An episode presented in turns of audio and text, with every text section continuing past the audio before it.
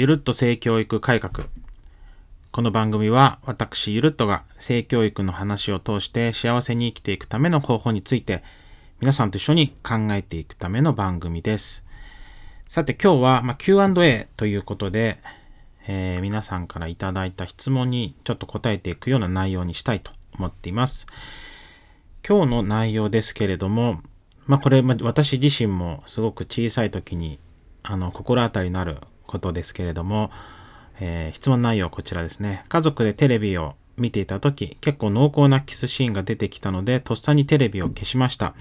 でも、その後なんとなく気まずい感じでした。どうしたらよかったですか？子供は9歳の娘です。ということで、まあ家族でテレビを見てる時に、まあ、キスシーンとか、あるいはまあ、なんでしょうね。最近はもうないですけれども、こう女性の裸が出てしまうとか、あるいはエッチな言葉が出てくるっていう時のどんな風に対応したらいいのかっていう風な質問になります。これ結構皆さんも、あの、心当たりがあることって結構あるんじゃないかなと思います。で、やっぱり、まあ、反応としてですね、そういうシーンが出てきた時に、あ、これ子供に見せちゃいけないもんだよなと思って、まあ、パッと、まあ、消したりとか、あるいはそのシーンが終わるのをこう、なんて言うんでしょうね。何事もなかったかのように待っていくっていうのもあるかもしれませんね。なので、こう、どういうふうな対応したらいいのかっていうのが、すごく難しいところかなと思うんですけれども、まあ、もしかしたら、こういう方法もいいかもしれないよとか、こんな風な方法をやってみてはいかがでしょうかというところで私からご提案できたらと思っています。さて、まあ、いろんな、まやり方があるかなと思うんですけれども、結構まあ今の我が家ですね、私の家で、ゆるっとの家では、もう結構、あのー、娘と、それから奥さんと私の間で性の話っていうのは、何でしょうね、取り立ててこう、ドキドキしたりというか、まあ、エッチだねって言って隠したりとかっていうこともなく、とってもまあニュートラルな感じで話せるように、あの、とても体の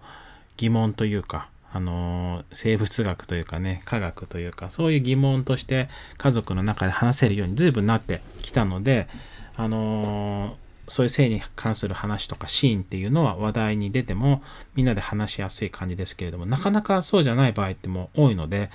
もしあんまり家の中で性の話とかあんまりしたことないという方々がいらっしゃったら、まずは、まずね、多分テレビ消しちゃうと思うんですよ。ピッて。こんな見ちゃダメっつってピッと消したりとか、もう何も言わずにチャンネル変えて番組、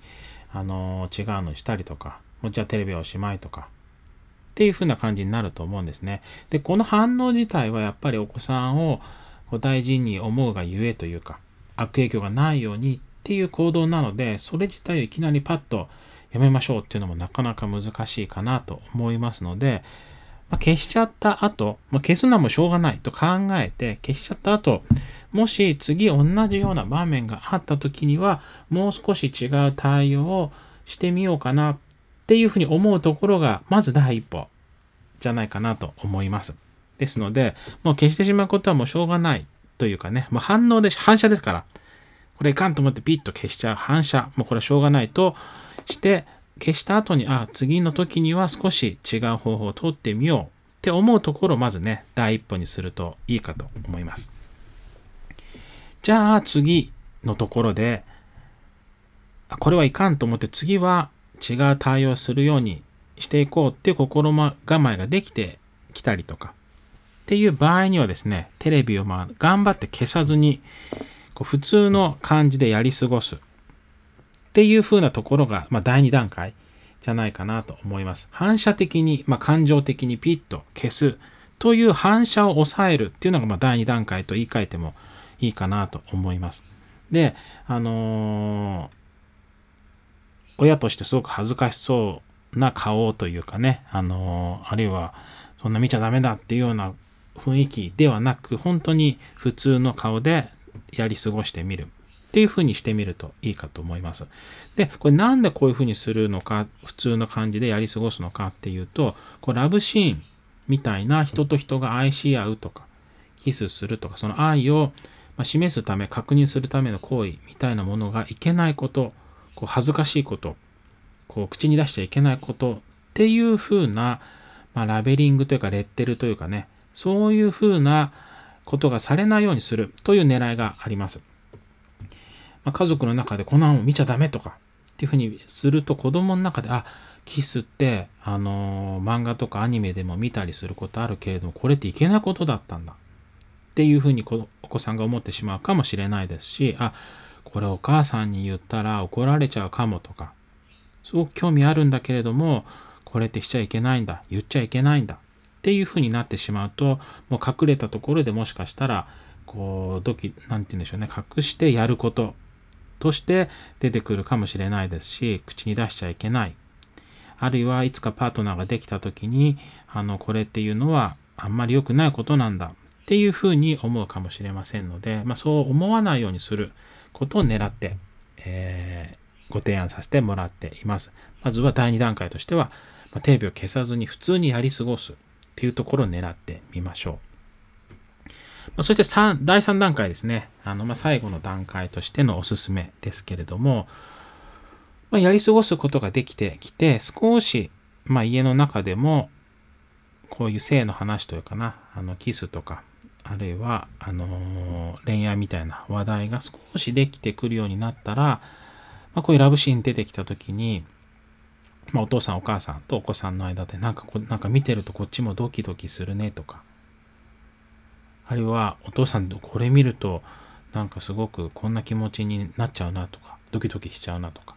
っていうふうにお父さんお母さんはこう自分の気持ち見た時の自分の考えとかっていうのを言ってみるのも一つかなと思いますしお子さんにどうこういうの見るとなんか変な感じする？っていう、まあ、クローズドクエスチョンで聞くのもいいと思いますし、ねえねえ何々はこういうの見るとどんな風に思うの？っていう風にオープンクエスチョンで聞く。っていうのもいいと思います。つまり、あ、こういう話題って口にしてもいいんだなっていうサインを送るのが一つ狙いとしてあるのと、もう一個は、あのー、それぞれね、感じ方が違うというか、私はこう思う、お父さんはこう思うとか、お母さんはこう思うとか、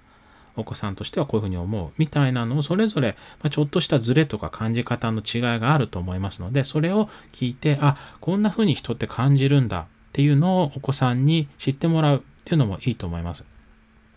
もしかしたらお父さんとお母さんで感じ方違うかもしれないですよね。なんかもう今は照れくさくてとか、もうこういうのはいいわっていう風なお父さんとかがいるかもしれないし、いや、私こういうのいいなって昔思い出してドキドキするなとか、いい、あの男の人と女の人で、